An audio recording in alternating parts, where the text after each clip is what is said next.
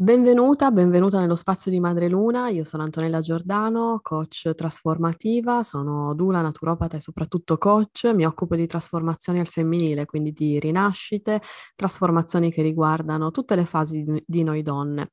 Eh, probabilmente già mi conoscerai, mi hai visto su Instagram e sei arrivata qui magari con il, tele- il canale Telegram eh, e oggi ho il piacere di parlarti di un modo rivoluzionario di vedere eh, il business dei noi libere professioniste eh, un modo completamente diverso che proviene da uh, un approfondito scambio di opinioni con Elisa, che è la mia ospite di questo podcast di oggi, ma con cui io inizierò a fare una serie di puntate eh, in cui parleremo del piacere.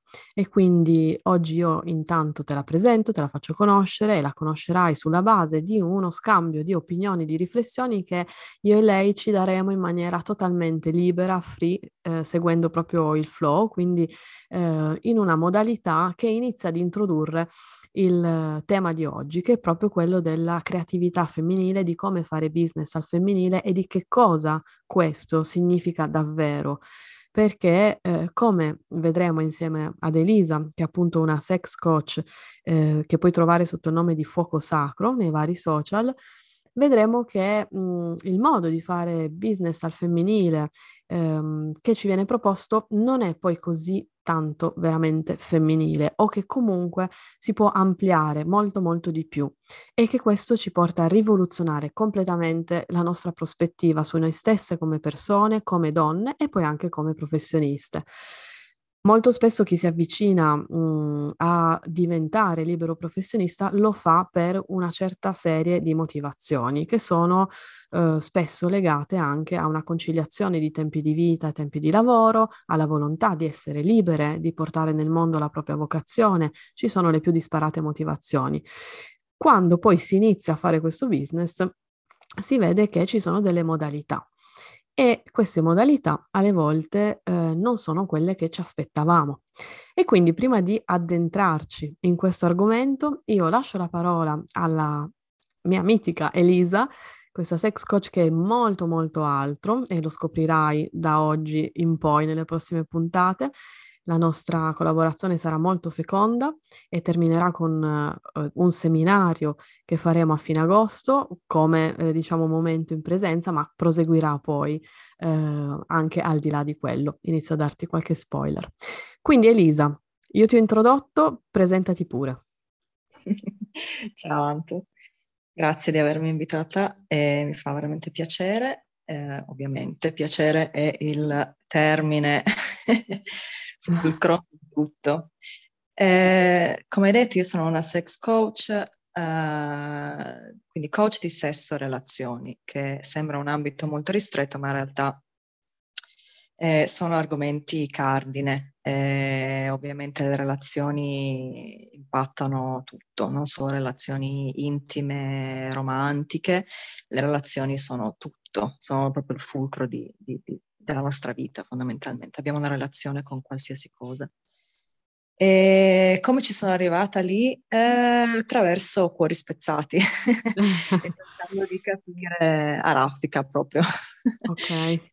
E cercando di capire eh, di più di questa modalità, eh, diciamo, di, di, di, delle relazioni, di sessualità. E mi si è aperto un mondo infinito, incluso eh, appunto la tematica del business al femminile, mm-hmm.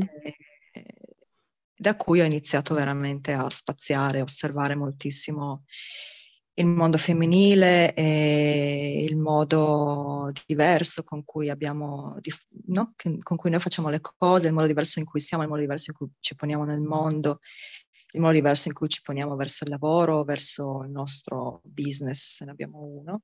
Uh-huh. Ed è un, un'osservazione che è, è senza fine fondamentalmente, ma di base mi ha portata alla consapevolezza del fatto che molto spesso ehm, ci dimentichiamo di essere donne, uh-huh.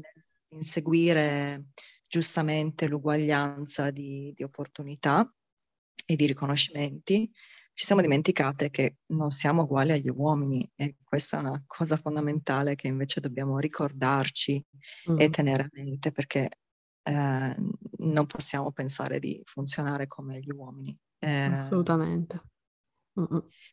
E ehm, diciamo andando verso questo percorso o dentro questo percorso, ovviamente mi sono poi confrontata con altre donne che erano insomma negli stessi corsi che ho fatto io, negli stessi tipi di formazione che ho fatto io e problematiche anche a livello personale che avevo riscontrato su di me, ho iniziato a vedere che non ero solo io, perché molto spesso sei lì da solo nella tua camera caritatis, ti fai le lucubrazioni mentali dici ma perché? Cosa ho di sbagliato io? E poi quando inizi a fare questi percorsi di autosviluppo, Mm-hmm. Comunque ti confronti con persone che ti guardi e dici, ah, ma allora non sono solo io. E quindi da lì, diciamo, la mia lente di osservazione si è allargata verso la società intera, osservando anche magari le donne con cui, eh, con cui lavoro, le donne che, che, ho intorno in generale, che magari non necessariamente sono interessate all'autosviluppo, e ho osservato i loro comportamenti e ho notato la stessa dinamica, nel senso mm-hmm. che siamo tutte un po' entrate a spada tratta nel mondo del lavoro improntato, creato a forma, immagine e somiglianza degli uomini, perché comunque l'hanno dominato per mm. Decenni, esatto. senza renderci conto che entravamo in una scatola quadrata, mentre noi eravamo tonde. Mm-hmm, esatto, sì, sì. L'abbiamo presa molto sotto gamba, nel senso, ma sì, siamo tutti uguali, possiamo fare le stesse cose, che è vero. Mm-hmm.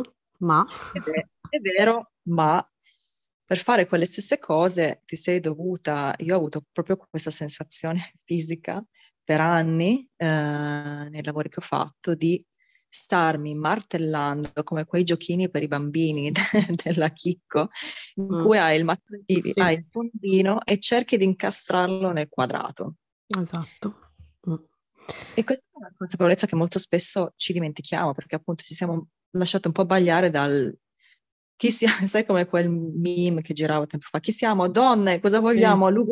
così. Sì, sì, sì, in realtà ci sono tante, tante cose da considerare. Mm-mm. Ok, è proprio dalla nostra conoscenza, nel senso che io e Elisa mh, mm, abbiamo un background comune con tantissime cose diverse, a un certo punto ci siamo ritrovate, poi un giorno faremo una puntata anche su questo e abbiamo iniziato a scambiarci delle idee, delle riflessioni sul mondo e su come le donne stanno nel mondo eh, rispetto a tutta una serie di cose. Siamo esseri relazionali e eh, le relazioni, come dicevi tu prima, eh, non solo sentimentali, ma anche quelle lavorative, anche quelle rispetto al proprio eh, ambiente, eccetera, eccetera, sono qualcosa che ci tocca da vicino. E a un certo punto, mh, mm, parlando tra di noi, ci siamo rese conto di essere sulla stessa linea d'onda per moltissimi argomenti e di eh, voler portare una nuova prospettiva rispetto a, ehm, ai business al femminile, perché come diceva Elisa, tante di noi, eh, forse tutte, sono partite da un lavoro dipendente, alcune di noi ci sono ancora dentro, altre sono già uscite, la tendenza è a un certo punto di dire mh, ho una chiamata, ho una vocazione oppure sento di voler fare qualcos'altro e sento di volerlo fare da libero professionista. È eh, un mondo, anche questo, che ci viene presentato ed è dominato da una visione comunque lineare, produttivista e quindi dalle, mh, mm, dai pilastri fondamentalmente maschili. E noi ci entriamo in questa, in, in questa struttura cercando di uscire da una struttura che è già così e ritrovandoci in una struttura simile, perché è una struttura di nuovo quadrata, non rotonda, dove le regole del gioco non le abbiamo stabilite noi. Le eh, libero professioniste che quindi iniziano o proseguono spesso eh, sentono una fatica in eh, tutto quello che da fare, che il bravo uh, libero professionista fa. Quindi bisogna fare il business plan, bisogna farlo facendo il batching, ehm, quindi concentrandosi due ore e due ore eh, per fare tutti i post, quindi avere un'organizzazione eh, di un certo tipo, il calendario editoriale, il marketing fatto in un certo modo E io come libero professionista e io come coach, ma anche come collega di altre mille coach, sento tantissima fatica in questa modalità. E quindi voi direte che cosa c'entra tutto questo con eh, il sex coaching o che cosa c'entra con una visione diversa. C'entra perché piano piano ci arriveremo, ma c'entra per il fatto che se questo problema è sentito un po' da tutte, se questo problema ritorna un po' per tutte e ci attanaglia, siamo di nuovo allo stesso punto, ovvero cerchiamo di uscire da una gabbia per entrare in un'altra che ci sembra un pochino più grande, ma le cui regole di nuovo non sono stabilite da noi, perché manca fondamentalmente qualcosa alla base che cambi le regole del gioco.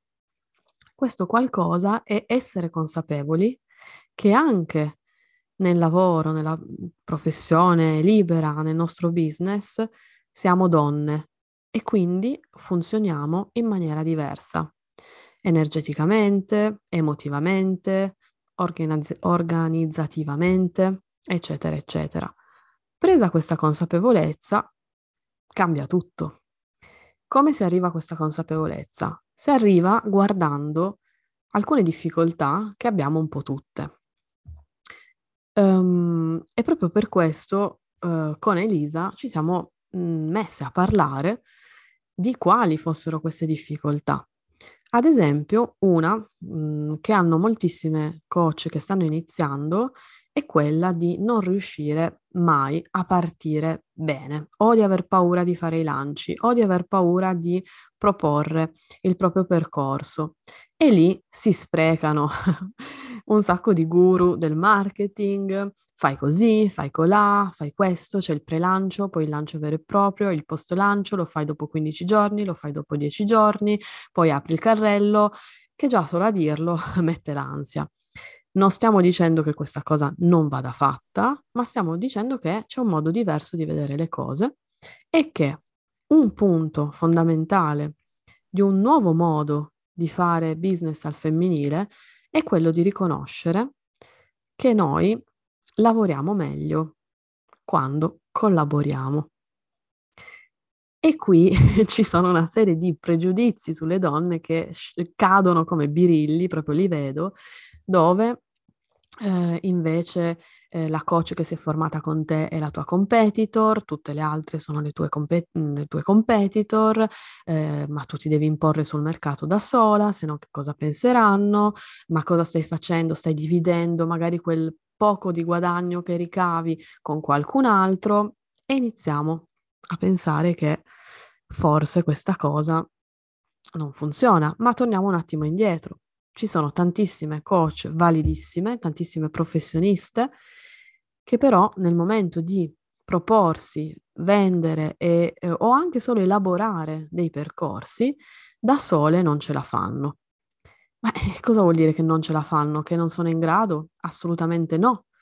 Ma vuol dire che in molti casi, se si unissero a qualcun altro che sentono affine, con cui vanno d'accordo, mhmm, c'è una visione simile, ecco che il prodotto verrebbe partorito molto più velocemente, in maniera anche più leggera, più divertente e si arriverebbe a quel prodotto, perché conosco tantissime coach, tantissime libere professioniste che proprio perché fanno fatica da sole non lo fanno, poi alla fine non concretizzano. Ecco, qui ho introdotto d'emblée, proprio di botto, subito, uno dei primi punti eh, su cui io e Elisa volevamo fare il focus e quindi lascio a lei la parola eh, per aggiungere qualcosa rispetto a questo primo punto. Sì, de- devio leggermente e cercherò di essere breve. Vai, vai. um, Allora, la, la struttura quadrata che, che, tu hai citato, e, e, l'hai detto anche tu, però vorrei solamente rimarcare il fatto che non si tratta di buttarla di nuovo. Non la buttiamo fuori dalla finestra perché siamo donne, siamo rotonde e il quadrato non mi va bene, no. Il mondo è, cerca l'equilibrio e noi abbiamo bisogno di trovare l'equilibrio interiore tra la nostra parte maschile e la nostra parte femminile. Allora, in questo momento arriviamo da un momento di estrema polarizzazione verso il maschile eh, il fatto di esserci martellate dentro un quadrato di struttura magari ci ha fatto esaurire e distinto il pendolo vorrebbe andare all'eccesso estremo, che ci può anche stare perché l'eccessiva pendolazione da un, estre- da un estremo all'altro poi è quello che alla fine ti porta all'equilibrio, però può essere anche dannoso eh, a volte se certo. non ben calibrato. Quindi il punto che vorrei passare è non buttate la struttura quadrata fuori dalla finestra, lanciatevi sulla struttura tonda, faccio che cavolo mi pare, come cavolo mi pare, quando cavolo mi pare, eccetera. Perché il punto è eh, unire le due cose. Allora, senza andare su cose filosofiche, l'energia maschile, con cui non intendiamo gli uomini perché ce l'abbiamo tutti quanti entrambe, però l'energia maschile è quella che crea la struttura ti crea il container intorno, crea la struttura all'interno del quale la tua parte femminile può poi essere libera di creare liberamente. Quindi la parte magari quadrata è di, ok, mi faccio uh, il planner, ok? Mm. E mi creo la mia struttura, quindi che ne so, lunedì faccio questa attività, il martedì faccio questa attività, il mercoledì mi faccio le unghie, fine, mm. non faccio nient'altro. E poi però all'interno di quelle giornate ti lasci degli spazi liberi di creare liberamente, perché una delle cose um, che la struttura quadrata maschile lineare purtroppo fa è che tende a um, uccidere fondamentalmente la creatività, che è poi il lato femminile fondamentale, che è il lato da cui possiamo creare qualcosa di innovativo che poi effettivamente viene venduto, perché nella struttura lineare è difficile creare. La struttura lineare è fatta per produrre sempre la stessa cosa seri- serializzata, no? Che va bene, che ottimizza, però non crea niente di nuovo, niente di, di innovativo. Mm-hmm. Quindi entrambe le cose vanno tenute insieme e bisogna cercare di trovare questo bilanciamento giusto all'interno di una, ognuna di noi. Questo solo così una parentesi uh-huh. su cui magari possiamo fare un, un'altra una puntata. puntata. Però volevo chiedere fin dall'inizio, non buttate la struttura quadrata fuori dalla finestra, per favore, serve anche quella. E, ehm, fare rete è fondamentale. Allora, il mito di John Wayne, questa è un'altra di quelle cose che um, purtroppo abbiamo tutti quanti un po' interiorizzato, un po' per i film, un po' per l'immaginario collettivo che, che l'uomo ci rimanda, no? Ed è una cosa abbastanza maschile, il fatto di uh, la competizione, no? La competizione tende ad essere prettamente maschile e anche lì l'abbiamo interiorizzata perché comunque siamo entrate nel mondo del lavoro, ci siamo formate da insegnanti maschili o da capi mh, mm, uomini, uh, mm-hmm. da colleghi uomini, no? E abbiamo interiorizzato anche lì la competizione senza renderci conto che noi non siamo fatte così, ma anche che il mondo non deve necessariamente funzionare così. Le donne sono, come hai detto tu, più collaborative, più inclusive, ne abbiamo proprio bisogno. E ehm, molto spesso in tutte le donne con cui mi sono confrontata, dalla produttrice cinematografica di New York alla libero professionista locale sotto casa, uh-huh. ehm, ho visto eh, lo stesso, lo stesso mentalità, diciamo, no? Questa mentalità della Wonder Woman, devo fare tutto da sola. Uh-huh. Tutte esaurite da questa cosa, tra l'altro. E eh, la realtà è che è quello il mito del John Wayne, no? Che c'è un po' passato, perché la, la, visione maschile è un po' questa visione romantica dell'uomo che si, fa, si è fatto da solo. Mm-hmm. Ma quando ti fermi un attimo a guardare la realtà di quella visione romanticizzata, cinematografica, dell'immaginario che è un po' collettivo, mm-hmm. nessuno si è fatto da solo, mai, mai, non c'è nessuno che si fa da solo, c'è sempre dietro qualcuno in, qualche, in qualsiasi modo che abbia avuto lui, quella persona lì che ha raggiunto quell'obiettivo, è diciamo la faccia eh, visibile, è la punta dell'iceberg di tutto quello che c'era sotto, che però ovviamente non viene passato nell'immaginario perché altrimenti la storia non è romanticizzata, non è... Mm-hmm. E poi comunque anche lì la, diciamo, eh, la cultura cinematografica è sempre di nuovo stata improntata, creata dagli uomini, quindi l'immaginario mm. è stato creato da loro con quell'idea no, mitica dell'uomo. Mm. Però anche lo scalatore che eh, scala l'Everest, mm-hmm. sì, l'obiettivo lui l'ha raggiunto da solo con le sue due gambe e tanto di cappello, non, questo non, nulla toglie al suo obiettivo personale. Ma è ovvio che dietro c'era un team di persone, fosse stata anche solo la moglie o la sorella o gli amici che l'hanno sostenuto emotivamente o ehm, che ne so, se, è, se lo scalatore è una persona che ha un lavoro normale d'ufficio, il lavoro che gli ha dato il permesso di, dare, no, di prendersi un mese, non lo so, fuori per andare all'Everest o al limite anche solo lo Sherpa che gli ha portato lo zaino fino al campo base. Assolutamente. Questa è stata la lezione più dura per me, perché ero una donna così, alla John Wayne Wonder Woman, mm-hmm. eh, da digerire quando ho iniziato a fare questi percorsi. Mi, proprio, mi sono ribellata tantissimo, il mio ego si è ribellato tantissimo. E, ehm, ma è così, non si arriva da nessuna parte, cioè niente di valore mm. viene mai compiuto nel mondo da soli. Questa è una frase che mi è rimasta marchiata a fuoco dalla mia prima insegnante, cui, contro cui ho scalpitato interiormente per anni e continuava a girarmi in testa finché non l'ho digerita e mi sono resa conto che è così. Mm-hmm. Quindi è così che adesso io e te ci parliamo e stiamo collaborando. No? Sì, è proprio uno scardinare, ok, avete in diretta una gatta, è proprio uno scardinare un modello che eh, alle volte non sappiamo neanche di avere, eh, è totalmente inconscio finché non viene portato alla luce tramite o una sofferenza eh, o una problematica, cioè ci, ri- ci, ci rendiamo conto che non funziona, però non capiamo bene perché, perché non funziona e le donne che cosa fanno? Tendenzialmente si colpevolizzano, non funziona perché io non sono capace, non funziona perché io manco di qualcosa, eh, quando invece ci sono altre infinite modalità e possibilità, tra cui quella di dirsi forse funzionerebbe se io cercassi aiuto o se collaborassi anche in un win-to-win, quindi vinco io, vinci te, non c'è per forza qualcuno che deve perdere o mh, mhmm, qualcosa del genere, c'è proprio una, uno shift che va fatto o più che altro un allargare una visione dove mh, si può raggiungere un obiettivo di valore non per forza da sole, perché è molto faticoso, è molto stressante, è esaurente anche, eh, cioè ci esaurisce questa tensione verso il raggiungimento di un obiettivo che per forza deve essere raggiunto e poi mostrato come grande successo solitario, individuale. In realtà eh, nel processo la collaborazione eh, rende tutto più semplice, più fluido e più motivante e eh, non drena le energie, bensì le crea.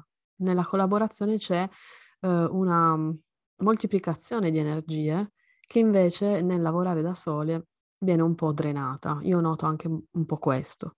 Quindi una modalità diversa di fare business potre- e di, in generale, insomma, di vivere la vita potrebbe essere proprio quella di aprirsi a chiedere e a ricevere, e lo dico così perché questo è sicuramente un tema di un'altra puntata, eh, e di mh, permettersi di stare in un'altra posizione che non è quella di John Wayne, ma è quella della collaborazione. Poi, portato all'estremo, potremmo dire anche sorellanza, però io so che questa parola dà fastidio a molte e ne riconosco la sacralità e l'importanza, quindi non la voglio, non voglio abusarne. Chiamiamola collaborazione, una collaborazione fertile, feconda, perché noi siamo così, siamo creatrici fertili e, feco- fertili e feconde che funzionano spesso meglio, o perlomeno possono provare a vedere che cosa succede quando ci si unisce con altre donne per fare rete, per farsi sostenere, per andare insieme verso un obiettivo. Motivo per il quale, appunto, come diceva Elisa, io e lei abbiamo iniziato a collaborare perché proprio abbiamo sentito un'altra energia, abbiamo visto un altro percorso che si apriva molto più facile mh, con un sacco di energia in più che si autoalimentava nella collaborazione e non veniva drenato. Quindi questa è un po' la prima riflessione che volevamo fare rispetto a, a questo tema. E poi eh, c'è un secondo punto, a questo punto lascerei ad Elisa introdurlo. Ricordami qual è il secondo punto. allora, il caos della creatività femminile. Ah, certo, sì, sì, sì. Ok, quindi come, come, ho detto prima in quella piccola parentesi che ho fatto, no? Allora la struttura quadrata non la dobbiamo buttare fuori perché altrimenti se ci concentriamo solamente sulla, uh, diciamo, sul lato femminile, sull'energia femminile, l'energia femminile, diciamo, nel mondo è, quella, è quel caos creativo, ok? Ma il caos creativo, diciamo, è un po' come, sai quelle persone che ti dicono, oh, ho il mio caos in casa, però trovo tutto. Mm-hmm. A volte è vero, altre volte è solo una baggianata che ti dicono in realtà c'è solamente un caos da cui non, non viene fuori niente, no? Mm-hmm. Allora molto spesso il lato femminile creativo finisce in questo calderone in cui le cose continuano a muoversi, ehm, questo turbine, in questo vortice, no? E però non avendo la struttura intorno finisce in niente. E questa è una cosa veramente frustrante perché eh, l'ho sperimentata io su me stessa. Mm. E, ehm, le cose non vanno avanti, eh, non, quindi non, non, si riesce veramente a creare, rimani nel caos creativo che però non, non arriva mai a fruizione, non arriva mai a fruttificare, no? Mm-hmm. Ok. E di nuovo inizi a colpevolizzarti e dici magari non sono veramente creativa, no? È che manca la struttura dietro per cui, no? Per dire adesso ho usato il termine fruttificare, la mela ehm, matura sull'albero, la struttura è l'albero, la mela senza la struttura che la sostiene non matura, no? marcisce. Ed è mm. esattamente quello che succede alla tua creatività quando è lasciata libera di viaggiare selvaggiamente senza avere una struttura intorno, ehm, che renda chiaro, per esempio, che cos'è che voglio creare. A volte mh, si può creare anche non avendo chiara l'idea di che cosa esattamente si vuole creare, però c'è bisogno di una struttura intorno ehm, all'interno della, della, quale poi tu riesca a, diciamo, improvvisare o lasciarti ehm, comandare dall'istinto, di modo che poi questo fiume in piena arrivi effettivamente a sfociare, no? Mm-hmm. Quindi la struttura può essere ok, mi, mi, ritaglio un'ora al giorno per fare questa attività, anche se non so esattamente dove voglio arrivare. Mm-hmm. E, ehm, e, non deve essere, per, diciamo, bisogna trovare di nuovo, come dicevo prima, il giusto equilibrio tra la struttura, di modo che non sia soffocante, mm-hmm. ma che sia di sostegno, è quello il discorso. E, ehm, può sembrare complicato in realtà trovare quella quadra lì, però si tratta semplicemente di ascoltarsi. Mm-hmm. Ok, questa cosa qua mi fa sentire soffocata o mi dà sostegno, no? Perché magari mi, se trovo, è molto semplice, mi soffoca o mi dà sostegno. Perché la struttura serve per sostenerti, non serve per ingabbiarti, no? Allora, se inizi a sentirti soffocata, ingabbiata, ok, devo rivedere un attimo la struttura, la parte strutturale, lineare, perché forse sono andata oltre, mi sono lasciata prendere la mano con quella cosa lì. E ehm, molto spesso ieri quando parlavamo di questa cosa qua, no? Tu dicevi che quando vuoi scrivere dei post non li puoi scrivere a comando, no? Quindi questo mm. diktat del eh, si fanno tre post alla settimana, uno lunedì, l'altro mercoledì, l'altro venerdì, eccetera. Non funziona tanto per noi, specialmente perché magari ci, ci um, non è solo, solamente per noi anche, no? Perché ovviamente in quel momento, il lunedì, magari quel lunedì lì, tu non hai l'ispirazione, non ti senti connessa, no? Con il mm. tema che vuoi trattare. E quindi eh, farebbe male a te eh, creare in quello stato lì perché non sei in uno stato creativo. Mm-hmm e forzarlo non si può creare la, mhmm, forzare la creatività, ma la, di fatto poi um, ti spari nel piede fondamentalmente perché se ti forzi, sì, hai portato a termine l'obiettivo lineare quadrato di far uscire il post il lunedì, ma non arriva poi a chi ti legge, specialmente se ti dirigi a un pubblico femminile, perché ovviamente viaggia sulla tua stessa onda, linea, sulla tua stessa linea d'onda, in linea di massima, e quindi si sente no? che non è mm. sentito, che non è di pancia, che non, è, che non tocca quelle corde, no? Quindi sì, hai raggiunto l'obiettivo lineare, ma l'obiettivo profondo di toccare eh, le persone che ti seguono cade un po' così, mm-hmm. in, senza veramente arrivare al punto, no? E, ehm, quindi è, è un po' un po' come essere un equilibrista, diciamo, su, su, un filo, che cercare di trovare l'equilibrio tra le due cose, senza abbandonarsi completamente al caos creativo, ma rendersi conto che è necessario. È necessario e soprattutto questa è una cosa che mi sta ossessionando perché al di là del lavoro che ci siamo scelte, il mondo là fuori è molto lineare esatto. ed è molto, è molto improntato a uh, soffocare completamente la creatività, mm, che sia voluto o non voluto non importa. Di fatto, il fatto è che um, siamo tutte quante sovrasviluppate nel lato lineare del nostro cervello uh-huh. e la creatività è una parte fondamentale, è un bisogno necessario, fondamentale di tutti gli esseri umani e forse anche di più delle donne.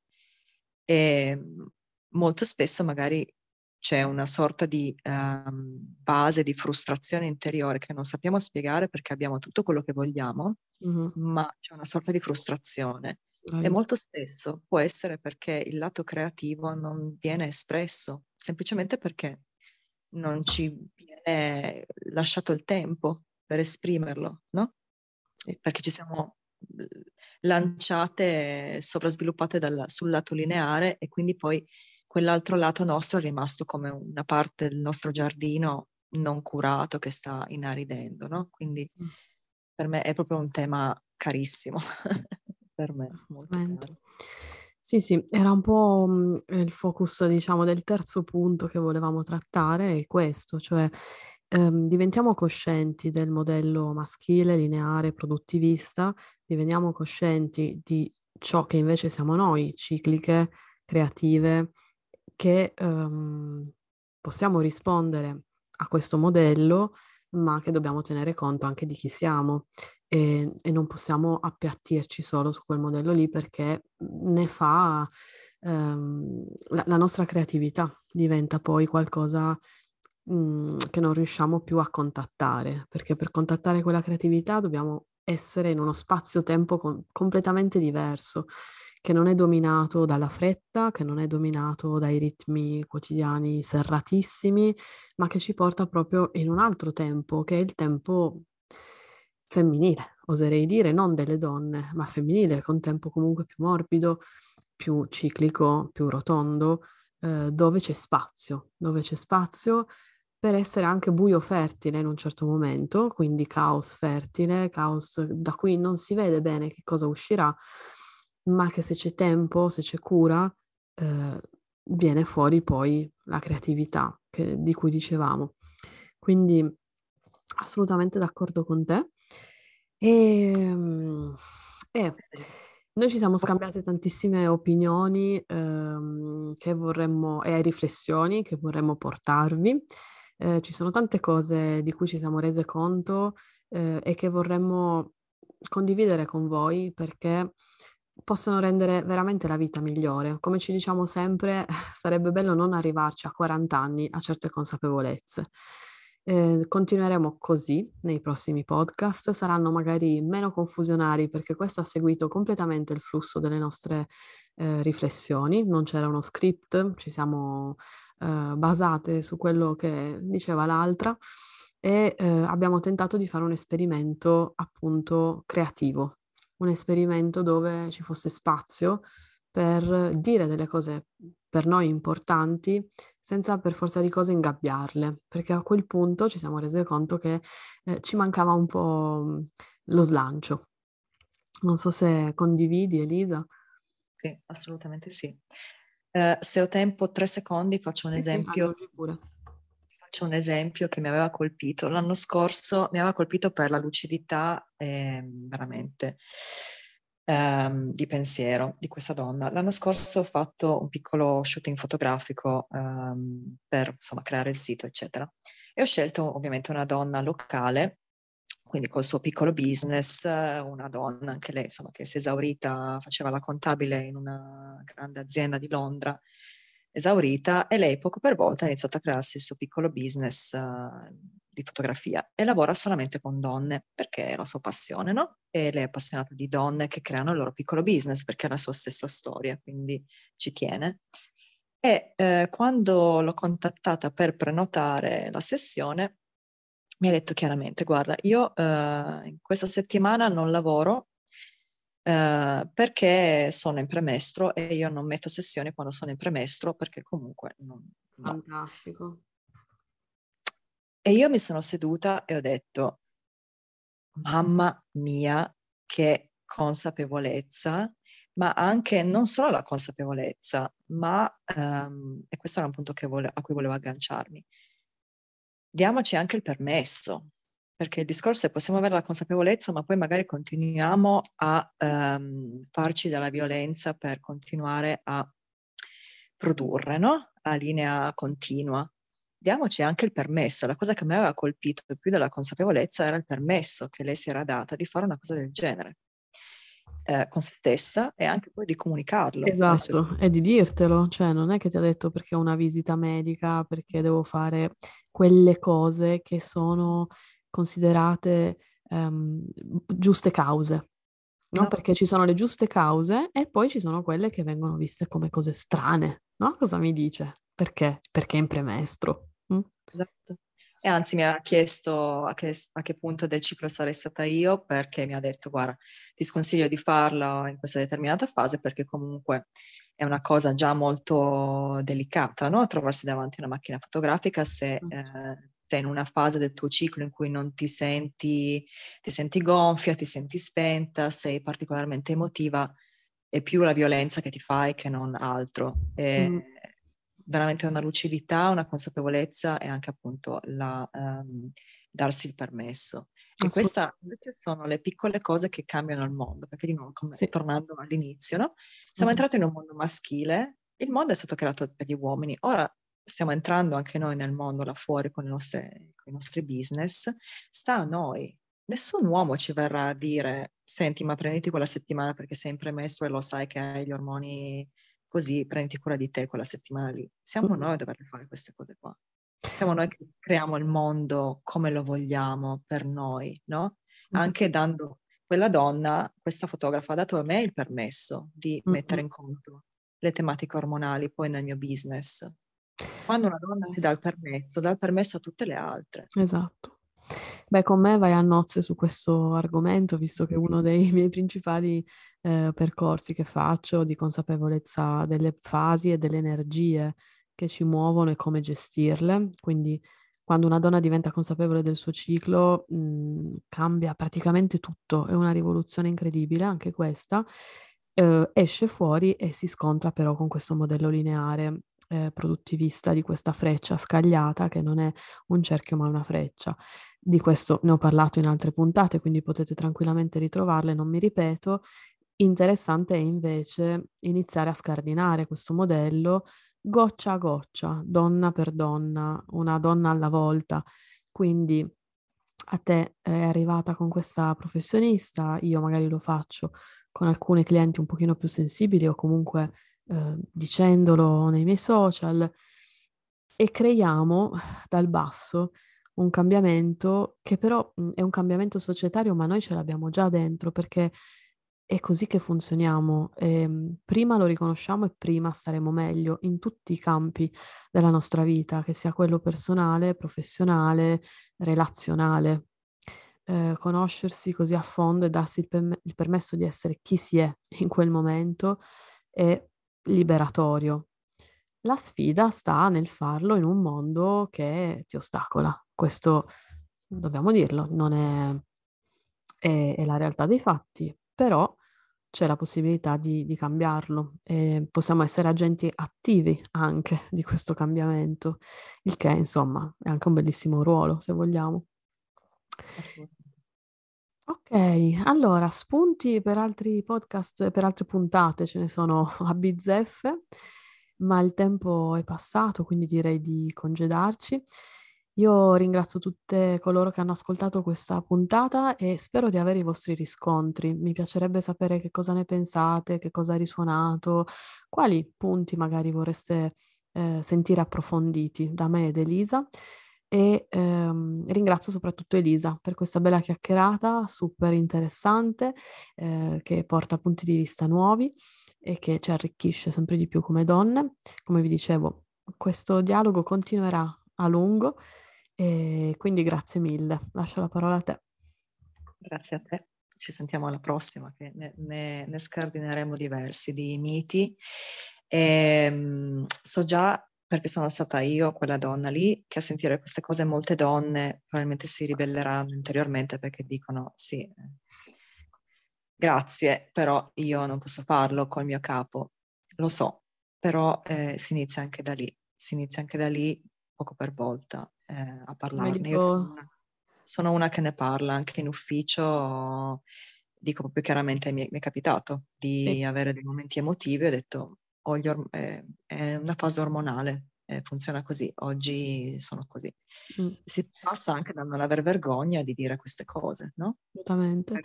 Come dico sempre io, un millimetro al giorno, un millimetro alla volta, non c'è... È il caso di forzarsi, però è possibile. È possibile una parola, una parola in meno o una parola in più, un gesto in meno, un gesto in più, è possibile. Uh, in maniera quasi microscopica ma si può fare e non è poi così piccola come gesto, perché come hai uh, magnificamente spiegato tu, anche solo il fatto che questa donna ti abbia detto questa frase ha cambiato poi delle cose in te.